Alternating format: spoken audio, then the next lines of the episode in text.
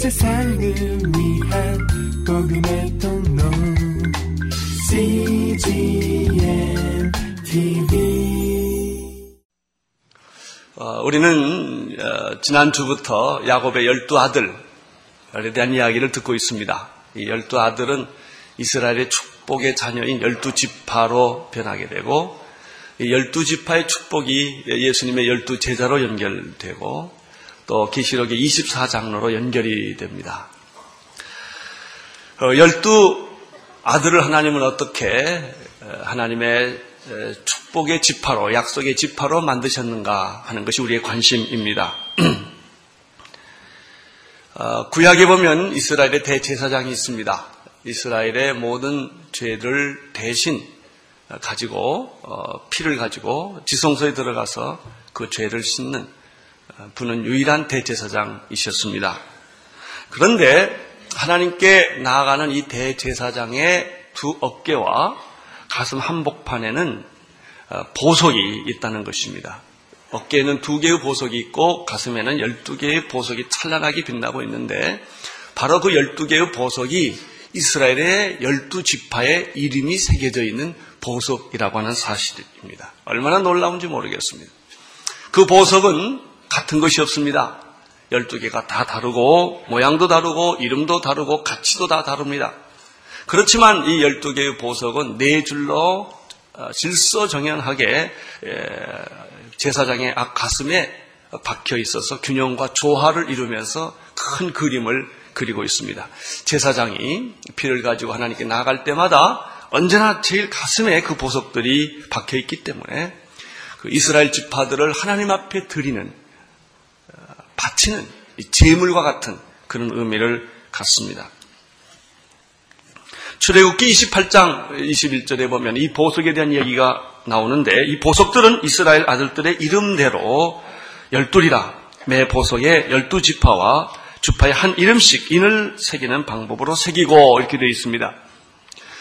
여섯 지파의 이름이 한 어깨 보석에 새겨 있고 또 다른 여섯 지파의 이름이 다른 어깨에 박혀 있어서 에봇을 연결하는 앞뒤를 연결하는 역할을 합니다. 그리고 12개의 지파, 12지파의 이름이 12보석에 새겨 있습니다.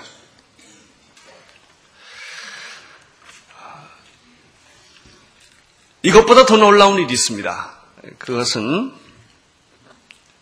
아, 우리의 영원한 대제사장, 구약의 대제사장이 아니라 우리의 영원한 대제사장이신 예수 그리스도의 두 어깨와 그리고 예수 그리스도의 가슴에 여러분의 이름과 내 이름이 새겨져 있다는 사실입니다. 우리를 하나님은 보석처럼 생각하십니다. 그리고 하나님은 우리를 가슴에 안고 다니십니다. 너는 보석처럼, 아니, 보석보다 더 귀한 존재이다. 내가 너를 얼마나 사랑하는지 내가 너를 내 가슴에 안고 다니는 그런 존재가 바로 여러분이다 하는 것입니다. 그러면 대제사장이 그렇게 자랑스럽게 자기의 가슴에 12개의 보석으로 받고 다닐 만큼 이스라엘 12지파는 훌륭하고 위대한 사람들이었는가? 오늘 성경에 보면 절대로 그렇지 않습니다. 창피하고 부끄럽고 참 그런 허물 많은 과거를 가진 사람들이 열두 지파입니다. 그럼에도 불구하고 하나님은 그들을 그의 과거를 보시지 않고 그의 허물과 죄를 보시지 않고 그를 하나님이 보석처럼 바꾸어서 귀하게 사용 여겨주시고 생각해 주신다고 하는 사실입니다. 우리도 마찬가지입니다. 우리는 하나님의 로부터 사랑받을 만한 자격과 가치가 있는가? 그렇지 않습니다. 우리는 너무나 추악하고 사악하고 본질상 진노의 자식입니다. 우리의 과거를 돌이켜보면 사랑받을 만한 구석이 하나도 없는 사람들이지만 하나님이 그럼에도 불구하고 우리를 사랑받기 위해 태어난 사람들처럼 태초부터 하나님의 사랑을 받기 위해 태어난 사람들처럼 그렇게 여겨주시고 그렇게 축복해 주셨다고 하는 사실입니다. 우리가 야곱의 열두 지파 또 열두 아들들의 이야기를 시작하면서 도대체 이 야곱의 열두 아들들은 어떤 존재들이었는가를 좀 생각해 볼 필요가 있습니다. 첫 번째는 야곱의 열두 자녀들을 낳은 그 어머니들이 여자들이 별로 적절하지 못한 그런 신분을 가진 여자들이었다고 하는 사실에 우리를 놀라게 합니다. 첫째 야곱의 부인이었던 레아는 남편의 사랑을 받지 못했던 그런 여자였습니다. 두 번째 부인인 나헬은 남편의 사랑을 받았지만 임신할 수 없었던 여자였습니다. 세 번째 부인인 실바는 레아의 몸종입니다. 네 번째 부인인 빌하는 라헬의 몸종입니다. 다 적절하지 못한 축복의 조상이라고 말하기에는 부끄러운 그런 사람들이었습니다. 그렇습니다. 무슨 메시지가 이 안에 있습니까? 조상이 중요하지 않다는 것이죠. 학벌 자랑, 문벌 자랑, 가문 자랑, 그것은 인간의 추악한 죄악을 덮는 하나의 위선에 불과한 것입니다. 그것이 우리를 구원하지 못합니다. 그래서 예수님은 예수님을 낳게 했던 그 다섯 명의 여자 중에 네 명의 여자는 기생이었고 이방인이었고 그리고 시아버지하고 관계를 했던 사람이고 남의 남편의 아내였던 이런 여자들이 예수님의 가계를 이루었다고 하는 사실을 보여주는 까닭이 여기에 있습니다. 불행한 환경이나 불행한 부모님 밑에서 태어났다고 그것이 불행이 아니라는 것이죠. 여러분 그런 일로 인하여 상처받는 여러분이 안 되시기를 바랍니다. 내가 불행한 동기로 태어났거나 불행한 가정에서 태어났거나 내 아버지가 누군지 모르고 세상에 태어났다 할지라도 그것이 여러분의 미래를 결정하지 않는다는 것입니다. 그것이 여러분의 축복을 가로막지 못한다고 하는 것이죠. 하나님은 우리를 축복하시기로 결정했다는 이 약속이 중요한 것입니다. 하나님은 그 약속을 반드시 이루어 주십니다. 우리는 가끔 이런 사람을 봅니다. 한 여자가 길거리에 나가서 강간을 당해서 임신을 해서 아기를 낳는데 그 아버지가 누군지도 모르게 태어난 그런 아이들도 있습니다. 그러나 그렇게 태어났다 할지라도 하나님은 여러분을 축복하시고 눈동자처럼 사랑하신다는 사실을 믿으시기를 바랍니다. 그런 사람들을 통해서 하나님은 위대한 역사를 이루시는 분이 하나님이라는 사실이 오늘 우리는 야곱의 열두 아들의 어머니의 신분을 통하여 발견하는 놀라운 사실입니다. 이 야곱의 열두 아들을 통하여 우리가 또 배우는 사실은 뭐냐면 열두 아들들이 다 그렇게 훌륭하고 똑똑한 아들이 아니라고 하는 사실입니다. 우리는 지난주에 루벤이라고 하는 첫째 아들을 보았습니다. 루벤은 어떤 자녀였습니까? 첫째 아들이었지만 아버지의 침상을 더럽힌 과거를 가진 아들입니다. 그는 서모인 비라와 간통을 했습니다. 그래서 그는 물론 장자권의 위치는 잃어버렸지만 놀라운 사실은 그 루벤이 대제사장의 가슴에 열두 보석 중의 하나로 찬란하게 빛나고 있다는 놀라운 사실이에요. 실수가 곧 실패는 아니라는 것이죠. 과거에 허물이 있고 아버지 침상을 더럽힌 과거가 있다 할지라도 하나님은 그를 포기하지 아니하시고 그를 버리지, 아니, 버리지 아니하시고 그를 제사장의 심장에 박힌 보석처럼 그를 귀하게 축복해 주시고 축복의 조상의 한 지류를 만들었다는 놀라운 메시지가 여기 있습니다. 둘째 아들은 어떠냐?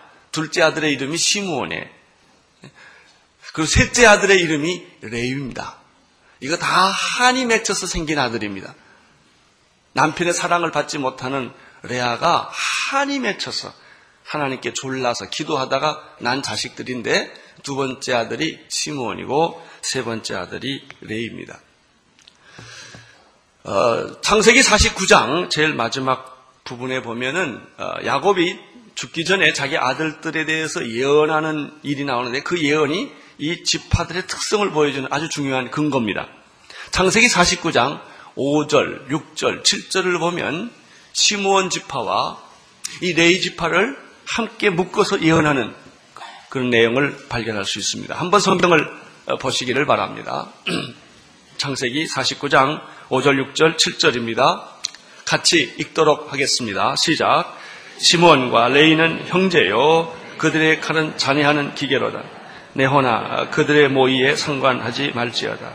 내 영광과 그들의 집회에 참여하지 말지어다. 그들의 그 분노대로 사람을 죽이고 그 혈기대로 소의 발목에 심줄을 끊었음이로다. 그 노염이 혹독하니 저주를 받을 것이요 분기가 맹렬하니 저주를 받을 것이라. 내가 그들을 야곱 중에서 나누며 이스라엘 중에서 흩으리로다. 시므온과 레이 지파는 형제인데 하나를 뭉쳐서 이렇게 예언이 나옵니다. 근데 예언이 심상치가 않고 또 굉장히 살벌합니다. 왜냐하면 이 두 사람은 살인하는 기계라는 것입니다. 이렇게 별명이 붙었습니다. 아, 그리고 어, 또 이들에 대한 예언이 그 모의에 상관하지 말고 영광이 그들의 집회하지 참여하지 말고 이렇게 되어 있습니다. 아주 참 아, 어려운 고통스러운 예언이 지금 나오고 있는 것이죠. 왜 이런 예언이 나왔을까? 창세기 34장에 이 사람들에 대한 어, 과거 얘기가 나옵니다. 야곱은 열두 아들을 낳는데 딸을 하나 낳습니다. 디나라는 딸을 낳는데 이 디나가 참 잘생긴 예쁜 딸인데 성인이 되어서 밖에 나갔다가 이방인 희위 접속 중에 하몰이라는 남자한테 강간을 당합니다. 수치를 겪습니다. 그리고 하몰은 이 딸을 자기한테 달라고 요구를 합니다. 아버지 야곱은 여기에 적절하게 대처를 하지 못합니다. 그 중에 디나의 오빠인 두 오빠, 이 시므원과 레이가 아주 화가 머리 끝까지 났습니다. 자기 누이 동생에게 그런 수치를 주게 했던 이 하몰이는 복수심에 불탑니다. 그래서 음모를 꾸밉니다. 결혼해 주기로 약속을 하고 그 대신 결혼하려면 환례를 받으라고 조건을 내겁니다. 이 하몰이라는 청년은 결혼하기 위해서 자기가 할례를 받을 뿐만 아니라 가족과 자기에 있는 모든 어, 부족들이 다 할례를 받게 합니다. 할례를 행한 후에 할례가 낫기 전에 이 시므원과 레이가 칼을 들고 그 집에 습격해서 하몰 이하의 모든 식구를 다 죽여버립니다. 그 사건이 있습니다. 이런 사람이 누구냐? 바로 시므원과 레위입니다. 그런데 하나님이 이런 사람들도 버리지 않았다는 얘기가 오늘 열두 지파 얘기의 메시지입니다. 그런 과거를 가졌다 할지라도 그들은 자네 살인하는 기계라 할지라도 하나님은 그들을 용서하시고 그들을 버리지 아니하시고 그들을 하나님의 가슴에 품은 보석처럼 생각하셨다는 것이죠. 시므온은 어, 이런 지파였음에도 불구하고 어, 보석에 들어갔고 레이는 열두 지파에 안 들어갑니다. 그럼 그렇다고 레이를 버렸느냐? 그러잖아요. 더 놀라운 직책을 줍니다. 그것은 하나님께 제사 드리는 특별한 직무를 가진 레이 지파로 구분했기 때문에 그가 열두 지파에 들어가지는 않지만 그보다 더 큰 축복을 받는 지파로 변하는 것이죠. 이제 네 번째 아들이 태어납니다. 그 아들의 이름은 유다입니다. 아, 유다는 어떤 사람입니까? 창세기 49장 8절에서 12절에 보면 유다에 관한 얘기를 우리는 발견할 수가 있습니다. 한번 같이 읽겠습니다. 49장 8절에서 12절까지 쭉 같이 읽도록 하겠습니다. 시작. 유다야 너는 내 형제의 잔송이 될지라 내 손이 내 원수의 목을 잡을 것이요 내 아비 아들들이 내 앞에 절하리로다. 유다는 사자 새끼로다. 내 아들아 너는 음, 훔친 것을 찢고 올라갔도다. 그의 엎드리고 웅크림이 수사자 같고 암사자 같으니 누가 그를 범할 수 있으랴? 호리 유다를 떠나지 아니하며 칠이다의 지팡이가 그 발 사이에서 떠나지 아니하시기를 실로가 오시기까지 미치리니 그에게 모든 백성이 복종하리로다. 그의 나기를 포도나무에 매며 그 암나귀의 새끼를 아름다운 포도나무에 맬 것이며 또 그것을 포도주에 받으며 그 복장을 포도주에 빨리로다. 그 눈은 포도주로 인하여 붉겠고 그 이는 우유로 인하여 희리로다. 아주 아름답고 감동적인 예언이 여기 나타납니다. 아, 유다 지파는 40, 49장 8절 유다는 내 형제의 뭐가 된다고 그랬습니까? 찬송이 될 것이다. 그리고 모든 사람들이 너에게 순종하고 복종하게 될 것이다. 너는 암사자처럼 수사처럼 강한 자가 될 것이다. 그 통치를 상징하는 홀이 유다를 떠나지 않을 것이고 치리자의 그 지휘봉이 내 발에서 떠나지 않을 것이다. 모든 백성은 너에게 순종할 것이고 모든 다른 아들들도 너에게 절할 것이고 그리고 너는 포도주로 인하여 얼굴이 붉어지고 그 이는 우위로 인하여 희어질 것이다. 여러분 이것이 유다 지파예요. 아, 야곱의 세 첫째 아들, 둘째 아들, 셋째 아들은 어디 내놓기 부끄러운 아들인데 넷째 아들은 아주 참 귀한 아들입니다. 거기서 발견하는 것은 하나님께서 아들들을 다 망나니로 안 만들어주고 가끔은 좋은 아들을 주신다. 라는 사실을 제가 배웁니다. 그렇죠. 뭐 다 나쁘면 어떻게 하겠습니까? 그럼 또 다, 다 좋으냐? 그것도 아닙니다. 그러나 하나님은 사람 보기에 좋든 나쁘든 하나님은 쓰신다는 거예요. 좋은 자식도 쓰시고 좀 자격 없는 자식도 하나님은 들어 쓰신다는 이 놀라운 하나님의 사랑을 우리는 야곱의 열두 지파 얘기를 통하여 발견하게 됩니다. 이 유다 지파가 왜 이렇게 귀하냐 하면은 먼 훗날 바로 유다 지파 속에서 메시아가 태어나기 때문에 그래서 루벤의 박힐 보석 자리에 유다 지파가 대신 박히는 것을 볼 수가 있습니다. 이제 네 아들을 낳는데 계속해서 오늘은 두 아들을 더 보게 됩니다. 그 두 아들에 관한 얘기가 창세기 30장 1절에 나타나기 시작합니다. 한번 보시기를 바랍니다. 시작. 라헬이 자기가 야곱에게 아들을 낳지 못함을 보고 그 형을 투기하여 야곱에게 이르되 나로 자식을 낳게 하라. 그렇지 않으면 내가 죽겠노라. 이제 레아는 어, 단산을 합니다. 근데 하나님께서 두 아들을 또 주시는데 이게 누구냐면 라헬이 아니라 라헬의 몸종을 통해서 아이가 태어납니다. 왜 라헬의 몸종에서 두 지파가 또 태어나는 것일까? 그 이유는 다음과 같습니다. 레아가 아들을 계속 네 명씩이나 낳게 되니까 견딜 수 없는 여자는 라헬이었습니다. 어, 그는 야곱의 사랑을 독차지하고 있었지만 임신되지가 않는 거예요. 마음의 고통과 아픔이 있었습니다. 30절 1절을 다시 보십시오. 라헬이 자기가 야곱에게 아들을 낳지 뭘 보고 그, 그 형을 뭐 했습니까? 투기했다, 질투했다. 그 같은 자매지만 언니는 아기를 낳고 자기는 아기를 못 낳기 때문에 그 언니를 견디는 게 너무나 힘들었어요. 어느 정도 힘들었느냐 하면 야곱에게 이르되 나로 자식을 낳게 하라. 그렇지 않으면 내가 뭐, 뭐 하겠다? 죽겠다. 우리는 눈을 감으면 충분하게 이 장면을 상상할 수 있어요. 그냥 아마 안방에 들어가서 야곱의 멱살을 잡고 강짜를 부렸는지 아무튼 굉장했으리라고 생각을 합니다. 굉장했으리라고 생각합니다. 난감해질도록 난감해진 사람은 야곱입니다. 왜냐하면 자기 능력밖에 얘기이기 때문에 이게 어떻게 해볼 방법이 없는 것입니다. 2절을 보십시오. 시작. 야곱이 라헬에게 노를 발하여 가로되 그대로 성퇴치 못하게 하시는 이는 하나님이시니 내가 하나님을 대신하겠느냐 이렇게 말합니다. 야곱도 참 아, 이해가 됩니다.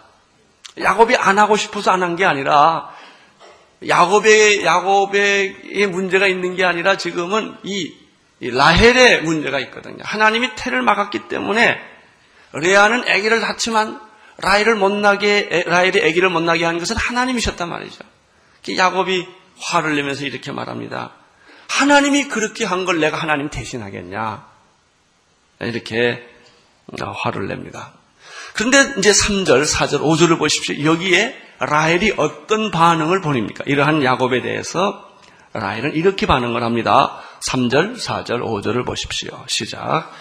라헬이 가로되 나의 여정 비라에게로 들어가라. 그가 아들을 낳아 내 무릎에 두리니 그러면 나도 그를 인하여 자식을 얻겠노라 하고 그 시녀 비라를 남편에게 첩으로 주매 야곱이 그에게 들어갔더니 비라가 잉태하여 야곱에게 아들을 낳습니다. 여기서 야, 라헬은 믿음을 잃어버립니다. 여러분 부인한테 화내지 마십시오. 믿음 잃어버립니다. 그리고 엉뚱한 짓을 합니다. 이 라헬이 야곱한테 야단을 맞고 독이 올랐어요. 쉽게 말하면 자존심이 발동한 거예요. 화가 난 거예요. 그래서 하나님의 섭리와 뜻을 따르지를 못하고 하나님의 어떤 섭리와 뜻이 있는데 하나님의 섭리와 뜻은 기다림이에요. 기다려야만 하나님의 섭리와 뜻은 이루어지는데 라헬은 그렇게 하지를 못하고 불신앙적인 말을 합니다. 그것은 내가 아기 못 나면 내 몸종을 통해서도 아기를 낳으라는 거예요. 이건 오기죠. 이거는 자존심이에요. 사랑하는 성도 여러분, 하나님 앞에는 오기와 자존심으로 나가지 않기를 축원합니다. 라헬은 그렇게 하지 않았어요. 라헬은 자기의 몸종인 비라를 자기 남편에게 첩으로 주어서라도 레아를 이기고 싶은 마음이 있었던 것이죠. 3절에 보면요. 3절을 다시 보면 레아가 이렇게 말합니다. 내 몸종을 통해서도 아기를 낳아. 근데 그 아기가 누구 거라는 거예요? 내 거라는 거예요. 얼마나 잘못된 생각입니까? 자기 몸종의 인격을 무시한 것도 있지만 씨바지로 생각한 거예요. 그것은 자기의 자존심을 살리기 위해서, 자기의 질투심을 살리기 위해서 한 여자를 이용하는 것이죠. 그런 일을 라헬이 서슴치 않고 저지릅니다. 그런데 라헬보다 더 나쁜 사람이 있습니다. 야곱입니다. 4절, 5절을 보십시오. 라곱의 라헬의 이런 제안에 대해서 잘못된 제안에 대해서 야곱은 아무런 갈등 없이 비판하지 않고 그 사실을 그냥 받아들인 거예요. 이것이 더 큰 실수입니다. 야곱은 그렇게 해서는 안 됩니다. 부인의 입장을 야곱은 이해할 수 있습니다. 화를 내고 그렇게 강짜를 부리는 마음을 이해해 줘야 합니다. 그래서 내 몸종이를 통해서 애기를 낳으라고 말할 때 야곱은 그것을 말렸어야 합니다. 당신의 마음이 그런 것이 아니지 않느냐. 하나님의 아기를 안 줄 때는 어떤 뜻이 있다. 그러니까 우리가 기도하면서 기다리자. 그래서 하나님의 의를 이루자. 이렇게 말해야만 야곱이 옳습니다. 그러나 대부분의 남자들이 그렇듯이 야곱도 그렇게 하지 않았습니다. 아, 그게 좋은 생각 같다.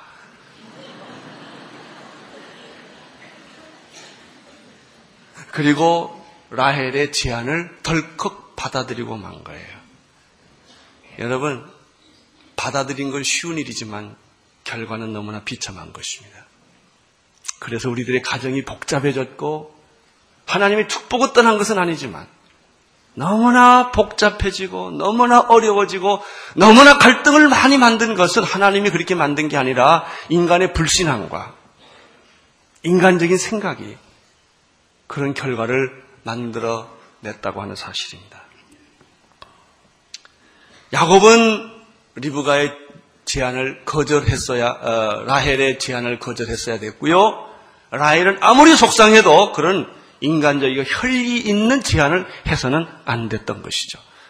그러나 라헬은 혈기 있는 제안을 했고 어, 야곱은 그 제안을 무비판적으로 받아들임으로 말미암아 또 다른 두 아들이 세상에 태어나게 되는 것입니다.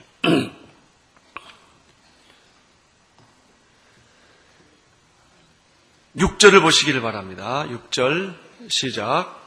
나일이 가르되 하나님이 내 억울함을 푸시려고 내 소리를 들으사 내게 아들을 주셨다 하고 이로 인하여 그 이름을 단이라 하였으며 결국 한 아이가 태어났는데 그게 단집합니다. 단이라는 아이가 태어났는데 이 단이라는 아이가 태어난 동기가 뭐냐? 질투 때문에. 하나님의 축복 때문에 태어난 게 아니고 한 여자의 자존심. 그 아기를 넷이나 낳는 그 형 때문에 레아 때문에 생기는 분노를 억울함을 분함을 참지 못해서 생기는 자녀였다고 하는 것입니다. 그러면 단의 미래는 어떤 것일까? 창세기 49장 16절, 17절, 18절에 보면 단의 지파에 대한 예언이 나타나는데 독특합니다. 한번 보시겠습니까? 16절, 17절, 18절입니다. 시작. 단은 이스라엘 한 지파와 같이 그 백성을 심판하리로다. 단의 길은 뱀이여 첩경에 독사하리로다. 말급을 물어서 그 탄자를 뒤로 떨어지게 하리로다. 여호와여 나는 주의 구원을 기다리니이다. 이 단은 말이죠. 뱀 같다는 거예요. 독사 같다는 것입니다.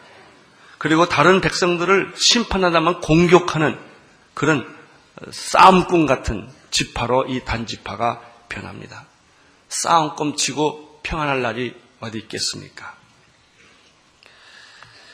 달리는 말에 발굽을 독사가 물면 말이 놀라고 놀라면 그 말의 탄자는 뒤로 넘어질 거예요. 그렇게 하는 지파가 단지파였다. 이렇게 되어 있습니다.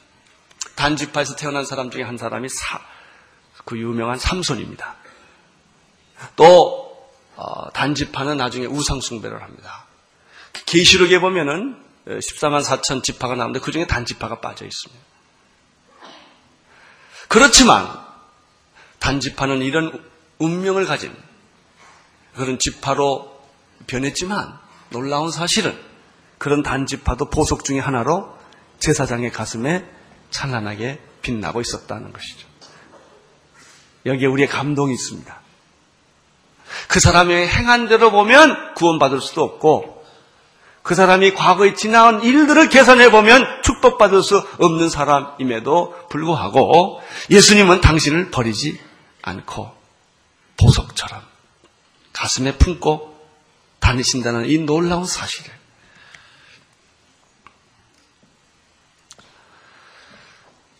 그러나 단이 태어났다고 그래서 라헬이 라헬의 그 분노와 라헬의 그 투, 질투심이 가라앉는 게 아니었어요. 그는 그걸 가지고 다 해결을 하지를 못합니다. 그래서 또 하나 아기를 낳도록 몸종을 자극을 하고 야곱을 자극해서 또 아기를 또 낳게 합니다. 그것이 7절, 8절의 말씀입니다. 7절, 8절 함께 같이 읽겠습니다. 시작. 에데의 시녀 빌하가 다시 잉태하여 둘째 아들 야곱에게서 낳음에 라헬이 가라되 내가 형과 크게 경쟁하여 이기었다 하고 그 이름을 납달리라 하였더라. 라헬이 두 번째 이 분노를 사귀지를 못해서 몸종을 또 시켜서 아기를 낳게 합니다. 그 두 번째 아이가 태어났는데 그 다음에 표현이 참 재밌어요. 아이가 태어나서 하나님께 영광이다 이렇게 하지 않고 내가 형을 이겼다. 얼마나 이 여자가 마음속에 한이 있었으면 이렇게 표현을 했겠어요. 여러분 그런 동기로 태어난 사람이 납달리예요. 그런데 납달리는 단과 달리 참 놀라운 축복을 받는 사람으로 변신합니다. 저는 여기서 이 축복이라는 것이 참 이해할 수 없는 하나님의 신비라는 생각을 합니다. 어떻게 이런 사람들에게 이런 축복을 주실까? 자, 납달리는 야곱에게서 어떤 예언을 받습니까? 창세기 49장 21절의 한 절인데 아주 놀라운 표현이 거기에 나타납니다. 읽어주십시오. 시작. 납달리는 노인 암사슴이다. 아름다운 소리를 바라리라. 아주 시적인 예언이 납니다. 납달리는 암사슴과 같다. 암사슴인데 우리의 갇혀있는 암사슴은 슬픈 짐승이에요. 그러나 우리에서 튀어나온 노인 암사슴은 산을 마음대로 뛰어노는 그런 자유로운 짐승입니다. 납달리는 마치 그 들에 자유롭게 뛰어돌아다니는 암사슴 같다 그랬어. 그가 소리를 바라는데 아름다운 소리를 바라는구나. 모세가 신명기 33장에서 어, 또 한번 어, 이런 예언을 합니다. 33장 23절에 보면 모세가 이 납달리에 대해서 예언하는 말씀이 있어요. 납달리에 대하여 일렀을 때 은혜가 족하고 여호와의 복이 가득한 납달리여 이렇게 되어 있습니다. 납달리는 은혜를 받은 사람이고 은혜를 받은 지파이고 납달리는 여호와의 축복을 가득 받은 지파가 되었다.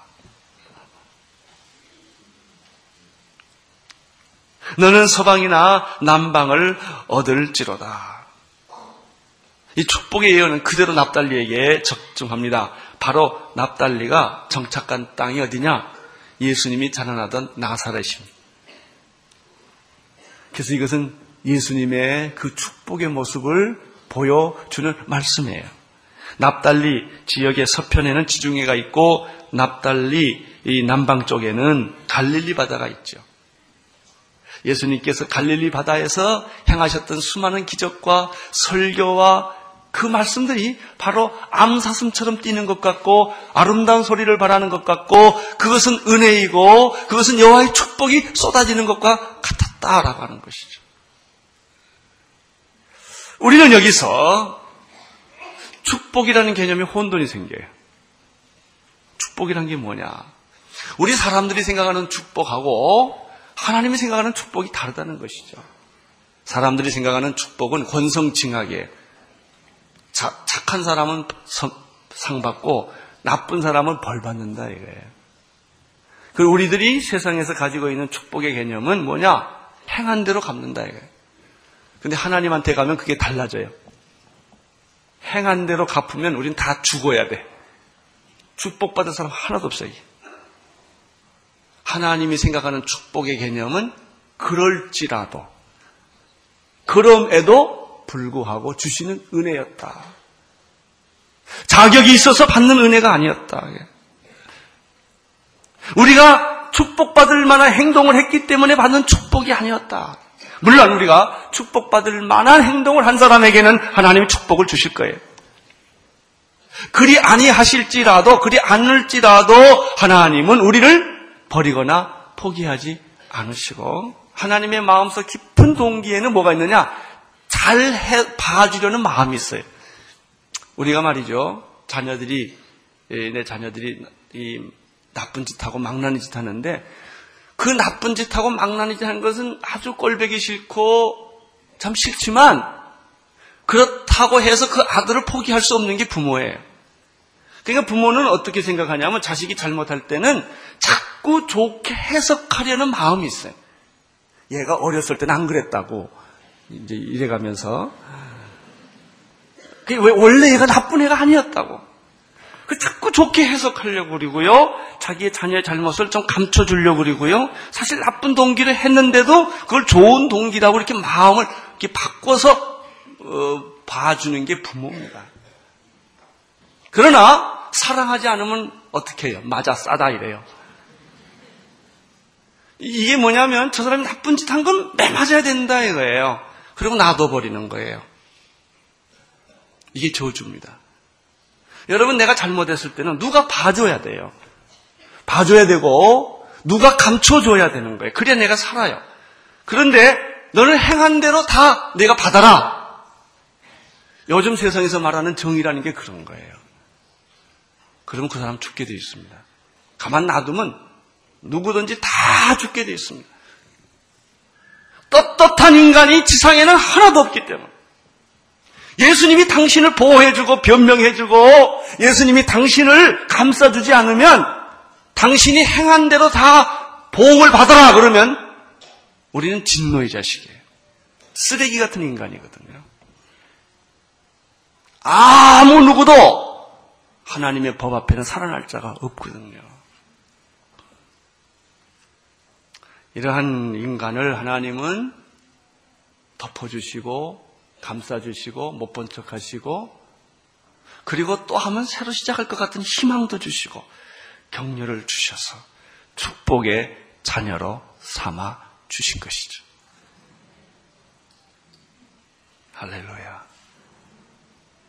사실 우리는요, 지성이라든지 학벌이라든지 가문이라든지 돈이라 이런 것으로 다 자기를 감싸고 있지. 사실 우리는 부끄러운 사람들입니다. 쓰레기 같은 인간들이에요. 그 이상 아무것도 아니에요. 그러나 주님은 우리의 과거를 가려주시고, 우리 죄를 눈과 같이 씻어주시고, 우리의 허물을 못 본 척 하시고, 그리고 또 우리에게 희망을 가지시고, 축복의 자녀로 세워서 하나님의 나라를 이루려고 하십니다. 할렐루야. 예수님의 심장의 한복판에는 보석처럼 당신이 빛나고 있다는 사실을 기억하십시오. 그리고 다시 시작하십시오. 다시 용기를 가지십시오. 우리는 하나님이 쓰시는 도구입니다. 그리고 우리를 통하여 하나님은 놀라운 영광을 받으실 줄로 믿습니다. 기도하겠습니다. 하나님 아버지, 정말로 감사합니다.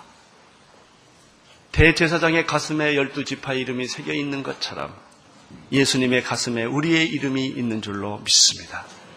주여 우리로 하여금 더욱더 거룩하고 아름다운 삶을 살도록 축복하여 주옵소서.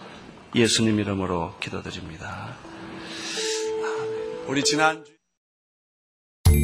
온 세상을 위한 복음의 통로 CGM TV